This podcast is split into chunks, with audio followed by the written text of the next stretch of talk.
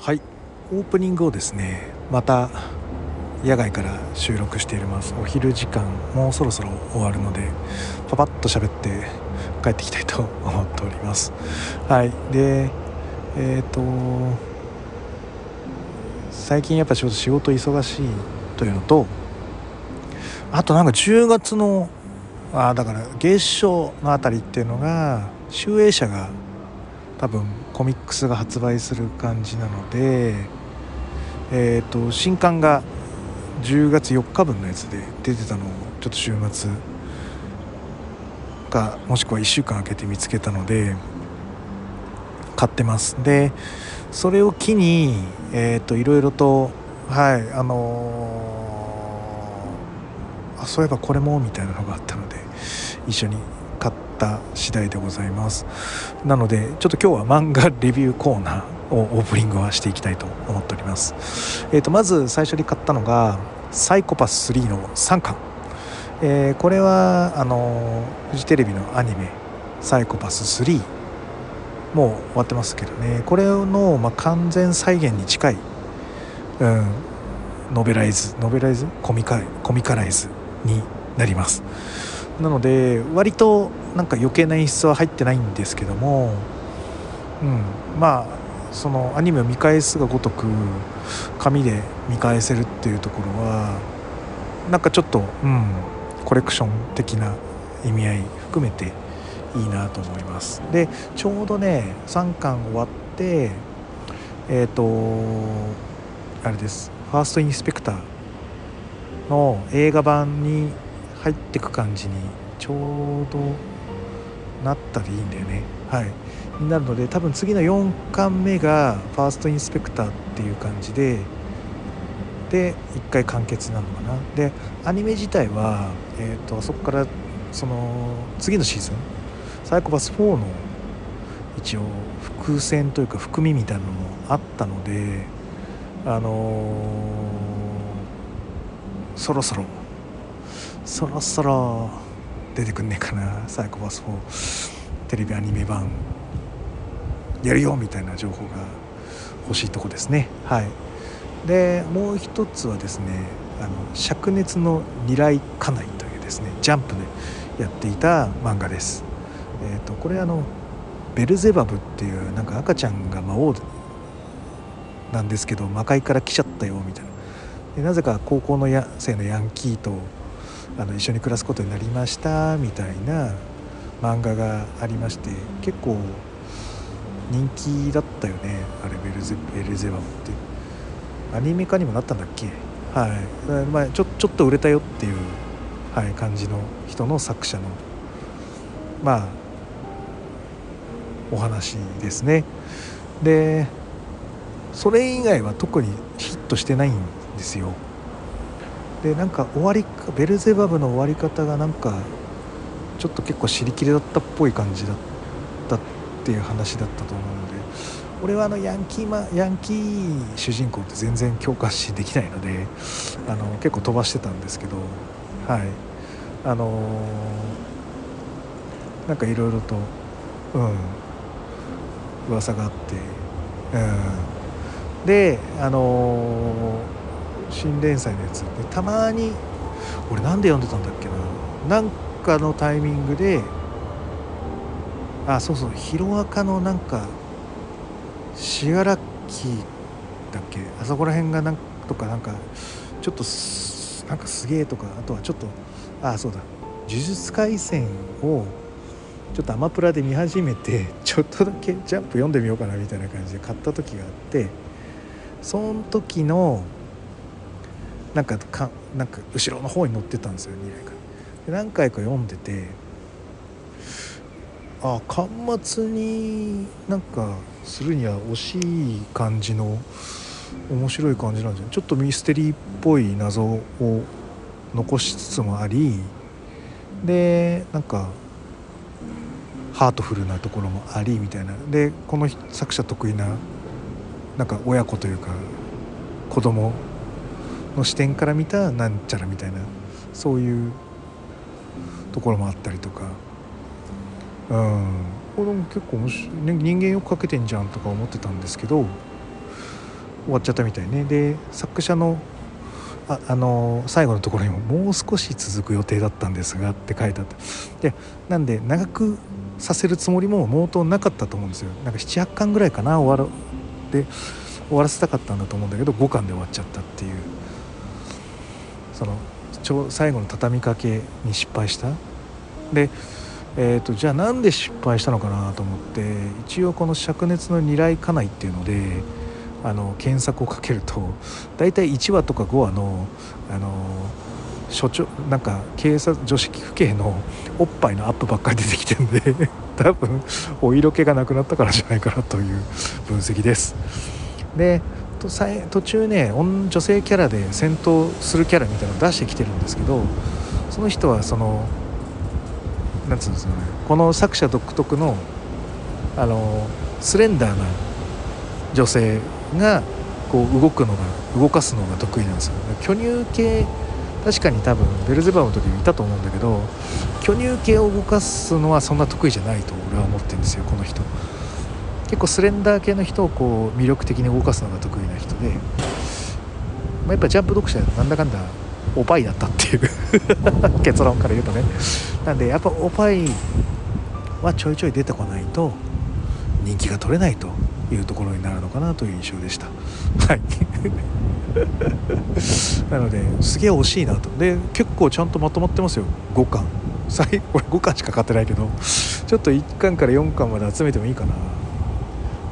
だってね4巻か4つ買うだけでしょ、うん、なんでありかなと思ってるのでちょっと灼熱の二来家内はちょっと買ってコンプリートしようかなと思いました。なんで5巻だからこそちょうど良かったのかもしれない。うん。デビルマンも5巻だし5巻って素敵な終わり方だと思いますよ。ただね5巻めっちゃぶっといからね。はい気をつけてください。はい。あだから読んでみて損はないと思います。ちゃんと綺麗な終わり方してますしね。あともう一個が、えー、とこれはねあの俺が買いそびれてただけなんですけど今年のでも前半ぐらい5月ぐらいに出てたのかな、えー、雨の日に変えると相撲をみたいな。確かそれの3巻です。なので、えー、とこれはそのなんだっけ「絶縁のテンペスト」っていう漫画があってこれのあの原作者の人のあのお話です。で前もちょっと話したと思うんですけどなぜか相撲を取るカエルの神様っていうのが 出てくる。ファンタジー SF と思いきやちょっと殺人事件のこともちょっと入ってくる。ミステリー要素も入りつつあと同級生というかその、えー、カエルの神様に見初められたその村のなんつうか巫女のような、えー、女性がいるんですけどその子のとのラブコメみたいなのも出てきたりとかいう、まあ、いろんな要素がちょっと入ってくる。多分ねそれなんだと思うんだよね。灼熱の二来家内もそうなんだけどそのミステリーでバトル、えー、ラブコメあとギャグ？なんでこう要素詰め込みすぎるとブレちゃってそのアンケートが伸びないとか？あると思うんだよね。なんでこれもこれいやこれはねお話としてはまとまってるんだけどミステリーあってラブコメあって SF あってみたいなこうブレてくんでそうするとやっぱりこう世間の認知度は減っちゃうんだと思う。一本特化ドーンの方がやっぱり漫画っていうのは刺さってくるような気はする。だけど俺の好みはそういう。もうやっぱミステリーちょっと入りつつのなんかちょっと SF キッチクなお話っていうのは大好きなので、はい、あの思わず買ってしまった3作でした。はいえーと、じゃあ、えーと、行ってみましょう、えー、この番組は健康プロ所属グレート富士がプロレスやってる体の斜めからの視点で見てしまうプロレスの試合の感想や何なぜ何と湧き起こってしまう疑問の数々に対して妄想の仮説を立てたり妄想の検証を勝手に探し出してしまう困ったポッドキャストです。えー、そんな今日のコーナーは、えーと10月7日の広島と、えー、10月8日のえっ、ー、とあれはどこだ？の、えーと、レビューとなります。今パッと出てくるごめんなさい。なります、えーと、なので2本立てでお送りしたいと思いますのでよろしく。あ高知か。コーチだったよな。だと思います。どうぞよろしくお願いいたします。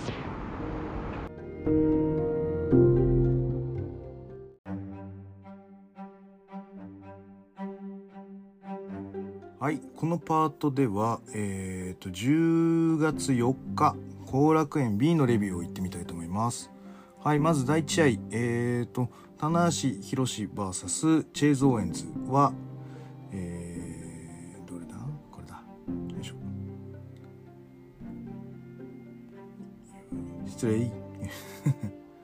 えー、10分58秒パッケージドライバーからのエビ固めによりましてチェイズ・オーエンズが勝利となっております。おやったねチェイズって感じの試合ですね。はい。解説陣のもうチェイス推しが激しすぎて。それやりすぎじゃねって感じの。はい。掟破りのエアギターとかやったりとかあのー、なんつうの？日本のビッグネームと対戦するのでちょっと気合が入っているチェイズ・オーエンズですね。はい。でも棚橋のボディアタックが低かったりとか3セットフリップとかもすげえ気合が入ってない感じになってたりとかであ今日だいぶ力抜いてんなっていうのがうん分かる棚橋でしたね。はい。でえっ、ー、とスリングブレードでまあまあ切り返しあそうそう。掟破りのスリングブレードか。でパッケージパイルをまあとりあえずロープに逃げてでロープ越しでドラスクをしますみたいな。でハイフライアタックもめっちゃ低いんだよな。おおみたいな感じで。受けてるのが。うん。気になりましたね。で最後のハイフライフロー剣山でやってはいはいはい。であの膝ですね。C トリガー。パッケージドライバー。10分。ポーンみたいな。大事だからね。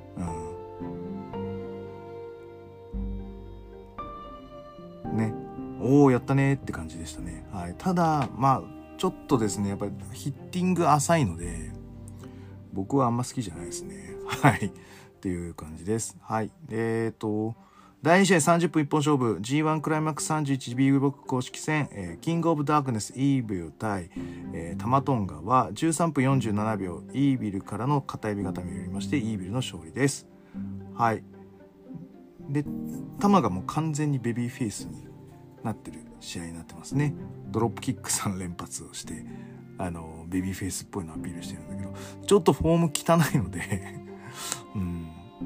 あの弟のがフォームは綺麗ですね。ドロップキックに関しては。はい。であのトンガンデスグリップってどこら辺が効いてんのかが若干こうひげつかむ技みたいに見えちゃうので どどうなんでしょうって思っちゃうんですけどね。はい。でえっ、ー、とまあ掟破りのサソリというかシャープシューターをタマトンガは仕掛けてでこの野郎って感じで イービルもサソリ固め。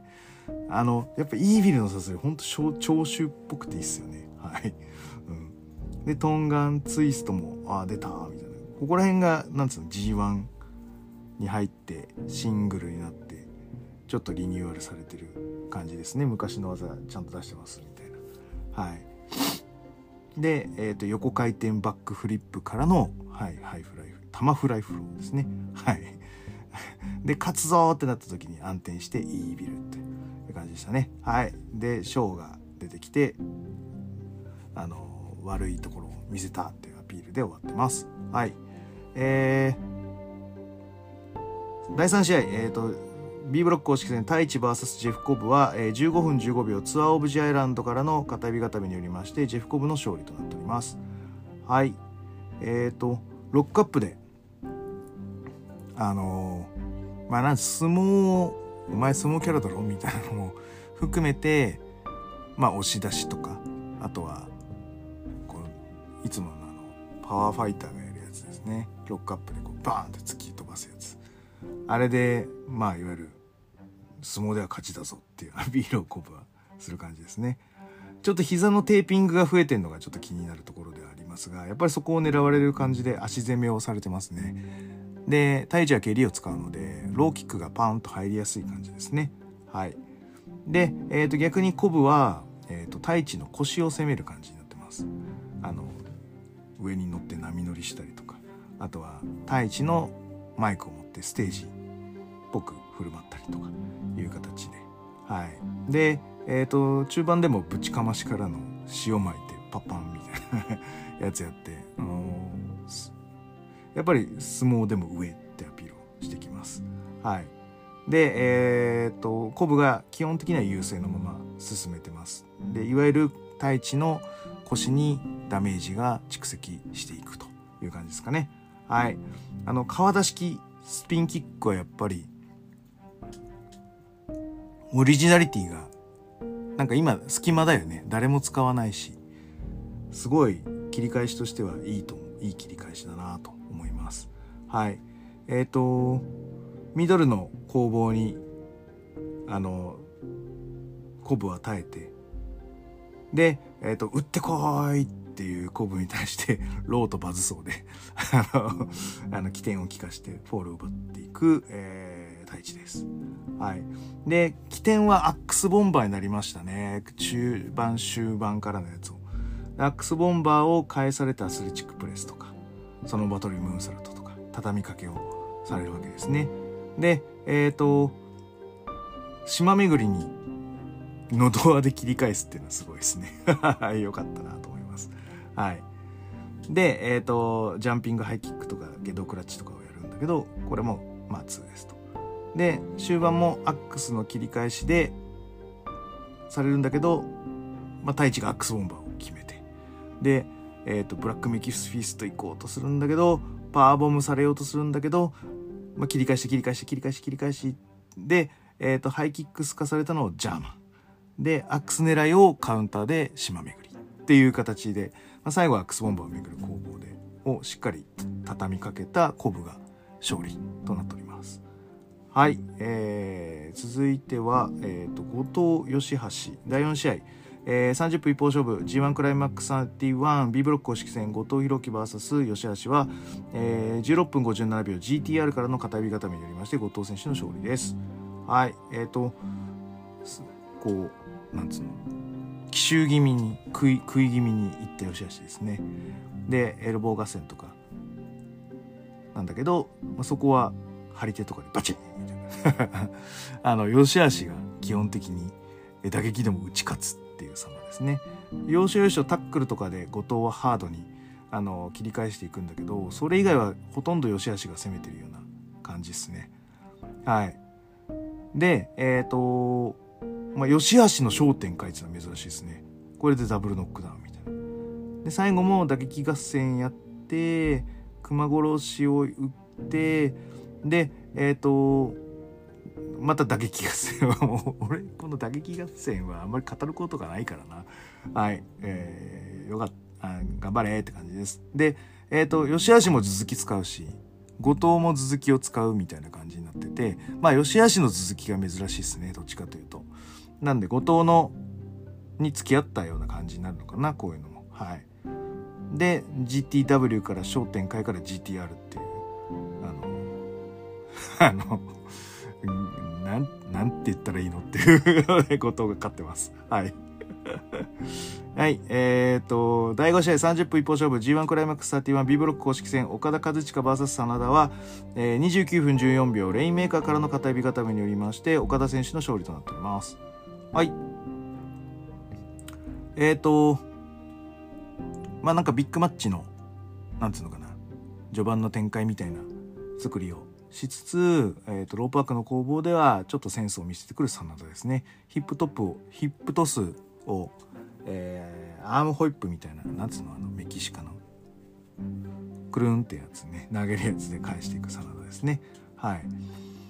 ただ、あの、基本的には岡田最強モードね岡田が、えーと、常に主導権を握ってくるような展開になると思いますでもちょっとスラムがちょっとかなんか低かったというか雑だったのが気になるんですけどえっ、ー、とやっぱ真田が重いんだと思うんだよね。うん。あのすげえ重いんだと思うんだよな。あとは肩が痛いかどうかなんだけど多分真田重いからやべぐぐらつくみたいな。でぐらつく前に落としたって感じだと思いますね。はい。でえっ、ー、と、自分は重いんだけど、こう、軽やかに見せる技術ってのがものすごくて、はい。ドラゴンバックブリーカーとか、アームホイップとか、で、プランチャーやって。これの畳みかけ良かったですね。アームホイップ先か。アームホイップして、ドラゴンバックブリーカーをして、えー、場外にトロトロトロっと落ちたオカダに対してプランチャーをかますと。で、空気が変わるんですよね、これね。確かに。お、真田いったみたいな感じになりますね。はい。で、えっ、ー、と、まあ、なぜか、なぜかというか、まあ、ムーンサルト着地がちょっとアクシデント的に足痛めちゃったみたいなとこからちょっと足やるって感じで。まあ、まあ、ヒールがなんかそういうので、こう、ブラフで抑え込んで勝っちゃうとか、なんか狂気攻撃とか金敵を隙をついて出すみたいなのはあるんだけど、あ、普通にけ、普通に痛いんだみたいなのがちょっと斬新でしたね。まあ確かに確かにあるんですけどね、そういうのも。あ、そうなんだねっていう感じです。はい。で、えっ、ー、と、岡田は、じゃあって言って、まあ足も攻めるけど、基本的にはそこで動きを止めて、マネークリップ地獄ですね。はい。うん。で、えっ、ー、と逆に、えっ、ー、と、真田は TKO とかを、えー、布石にして、スカルエンド狙いという形ですね。なので、マネクリスカルエンドが入るんで、必然的に尺は長くなっていく。はい。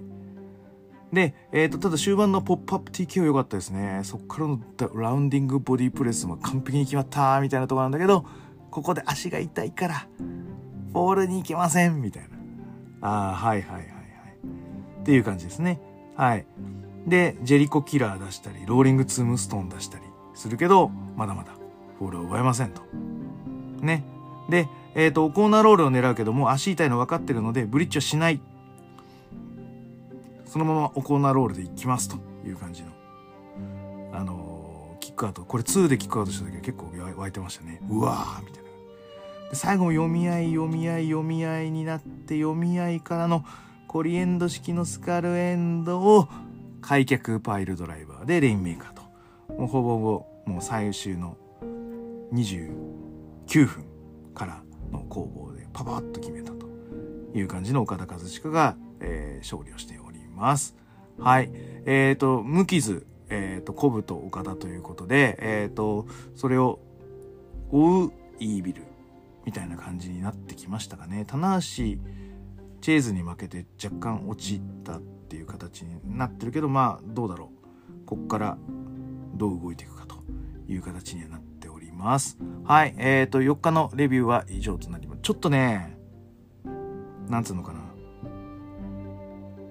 なんかこう盛り上がりがなんか第一の棚橋が若干失速気味だったからかちょっと俺のテンションが上がっていかなかったですね。なんでこれ見んのだいぶ時間かかりましたね。で大体はなんか行き帰りの通勤退勤とかそういうのでフォローできるんですけど結構これなんかそうテンション上がんなくてこの日の試合見るのが長かった感じがしました。はい。えっ、ー、と、以上です。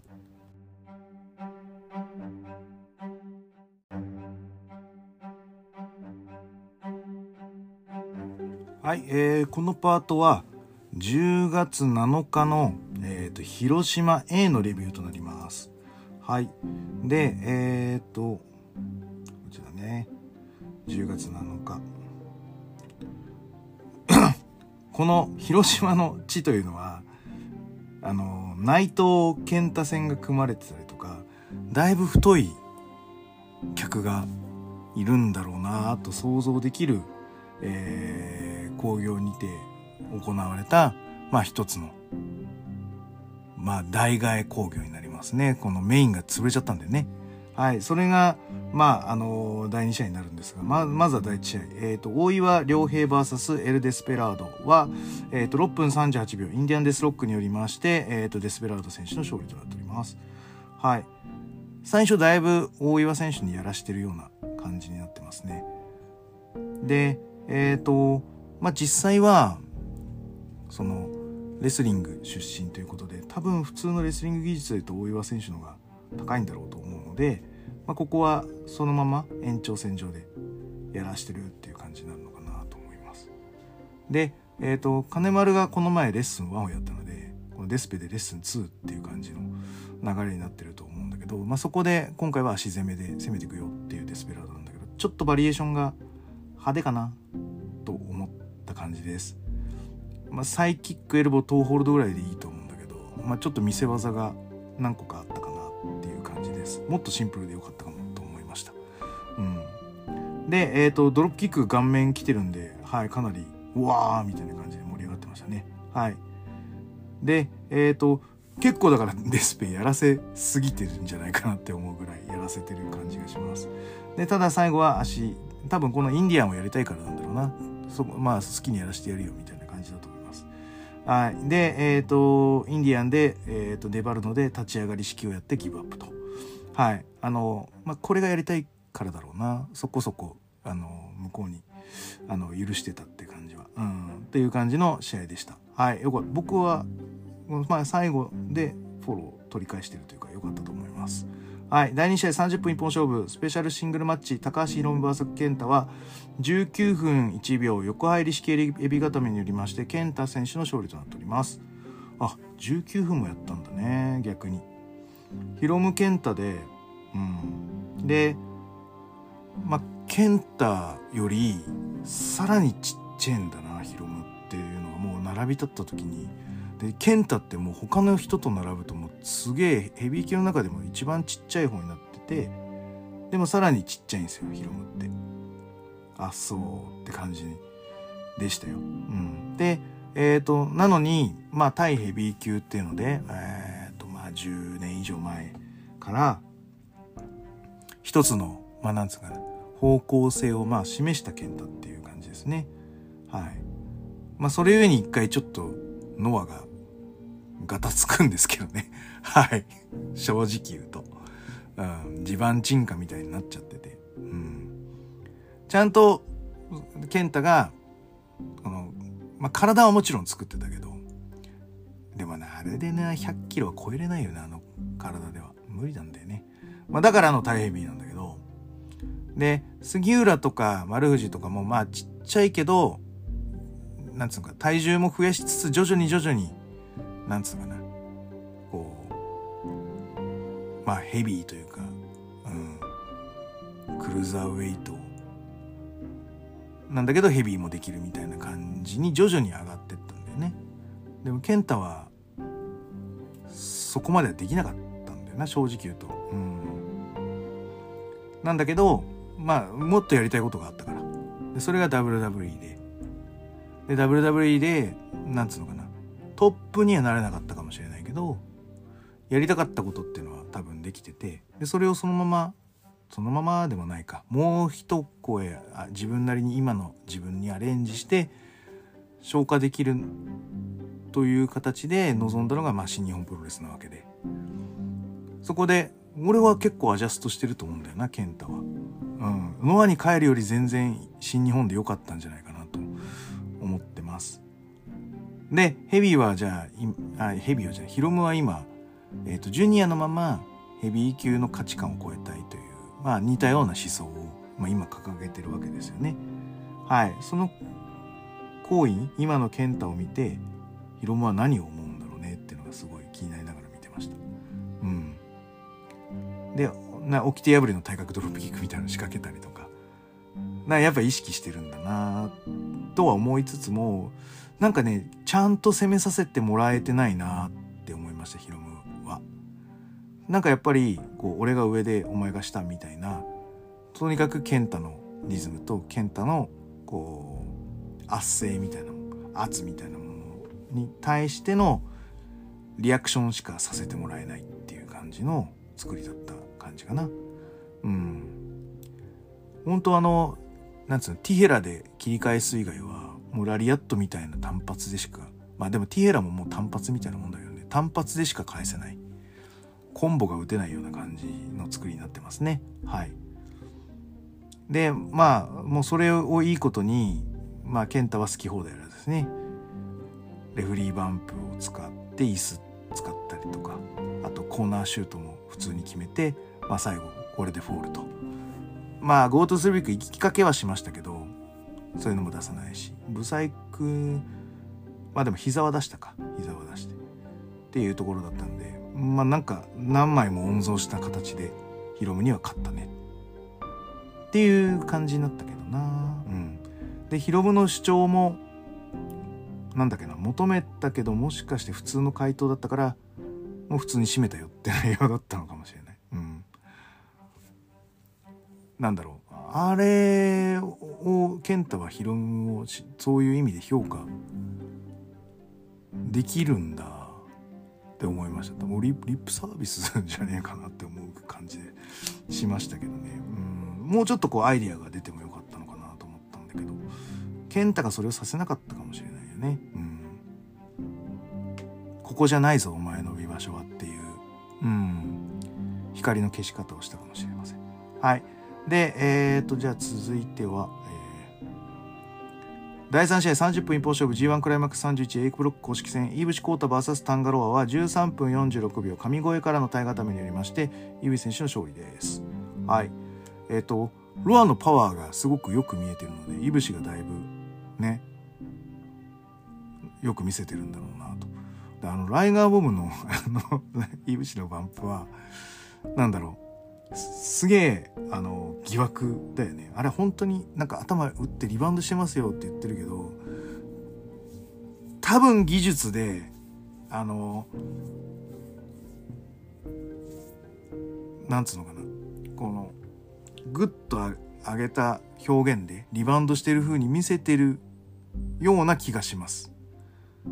当たってるかなあれ。不自然だけどね。だから結構あの、こう跳ね返りが不自然なこうグッと首で持ってったって感じなのでギリギリ打ってないと思いたいんだけどねちょっと打っちゃったから 力込めてリバウンドしてグッとやり直したっていうことであればちょっとアウトなんですけど この疑惑のバンプはすごい気になるんですけどでもまあ基本よくしてますねはいでタンガローもムーンサルトにリバースフランケンというですねあの破格の内容を出してますしあのなんつうのかなうわっていう感じのお客さんを驚かすことはしてると思います。はい。いぶしの失敗はまあ愛嬌でいいでしょう。はい。裏神声もまあパクられて、あの、さらにバンプのやられ具合がいぶしがいいという。はい。で、さでも最後は神声をして、えー、いぶしが完勝という形になっております。はい。えー、じゃあ第4試合。えー、30分一本勝負、えー、G1 クライマックス 31A ブロック公式戦、えー、ザック・セバジュニア VS 高橋裕次郎は14分15秒テスコミールディールによりまして。はいザック選手の勝利です。これすごいね。あのなんか全体的になんかとても心地の良い流れになってます。なぜか裕次郎とザックのリズムが合いましたね。なんかね、レスリングでやり合ってるってわけじゃないんですけど、なんか、裕次郎の立ち振る舞いのマットさばきと、なんかゆっくりとしたこの立ち振る舞いと、あのー、緩急で勝負するザック・セイバージュニア。だからその、緩が裕次郎とザックがあって、9の時はもうザックに合わせていくみたいな感じで、なんかね、こう違うリズムなんだけど、2つ曲を合わせると合っちゃったみたいな、そういううん。同じリズムじゃない。ふ、に、に、に、二つの線が並んでるんだけど、合っちゃったみたいな感じの試合だったなと思いました。で、えっ、ー、と、この G1 では使ってるインカレマイアミピンプの流れが、やっぱり、あの、綺麗に決まってきますね。それぞれ切り返しでこの3つを使っていくっていう感じの流れですね。はい。でも、マイアミの切り返しは不発で作った方がいいと思うんだよな。やっぱり、マイアミはちょっと取っといて、ちゃんと勝つ時にドッカンってさせた方がいいような気がしたんだけど気のせいかしらと思いながらもね毎回言ってんだけどねこれ。うん。でもねいい決まり方するんですよね。だからあの湧くんだよなマジで。だから外せないっていう気持ちもわかるわ。うん。で最後スリリングな攻防からなんとアームロックと横三角というですねむちゃくちゃなむちゃくちゃな決まり手ですね。はい。であのまあそうなんだよねって思いながらも目指せイギリス人初の G1 制覇っていう顔解説の言葉を聞くとちょっとテンションが上がってしまう私でございましたはいザックザックザック。でももう、まあでも結構もう前半楽しませてもらったからいい。あでももう少し最後まで行ってくれ。っていう感じです。はい、第5試合、えっ、ー、と、G1 クライマックス31 A ブロック公式戦、矢野徹 VS 高木慎吾は、8分17秒ラストオブザドラゴンによりまして、えー、高木慎吾選手の勝利となっております。はい。えっ、ー、と、まあ、あの、これだから通勤とか退勤で途中で見てるんだけど、矢野は声出してくれるんで、多少ながら見ても 展開が終えるのがいいですね。はい。ちょうどいいですね。でもあの最後の終盤のあの金敵からの裏霞はめちゃめちゃおおこれ決まったんじゃない大物食いみたいな感じの流れになってたのでよかったと思います。はい。で、ただ、えっ、ー、と、T シャツを、まあ、かぶせてからのスライディングラリアットからのラストオブザドラゴンという形で、あのー、高木選手の勝利となっております。で、村田さんが、あの、この T シャツかぶされたままラストオブザドラゴンって、やっぱ矢野選手も怖かったでしょうねっていう僕の気持ちを本当代弁してくれましたね。はい、ありがとうございますというところでございます。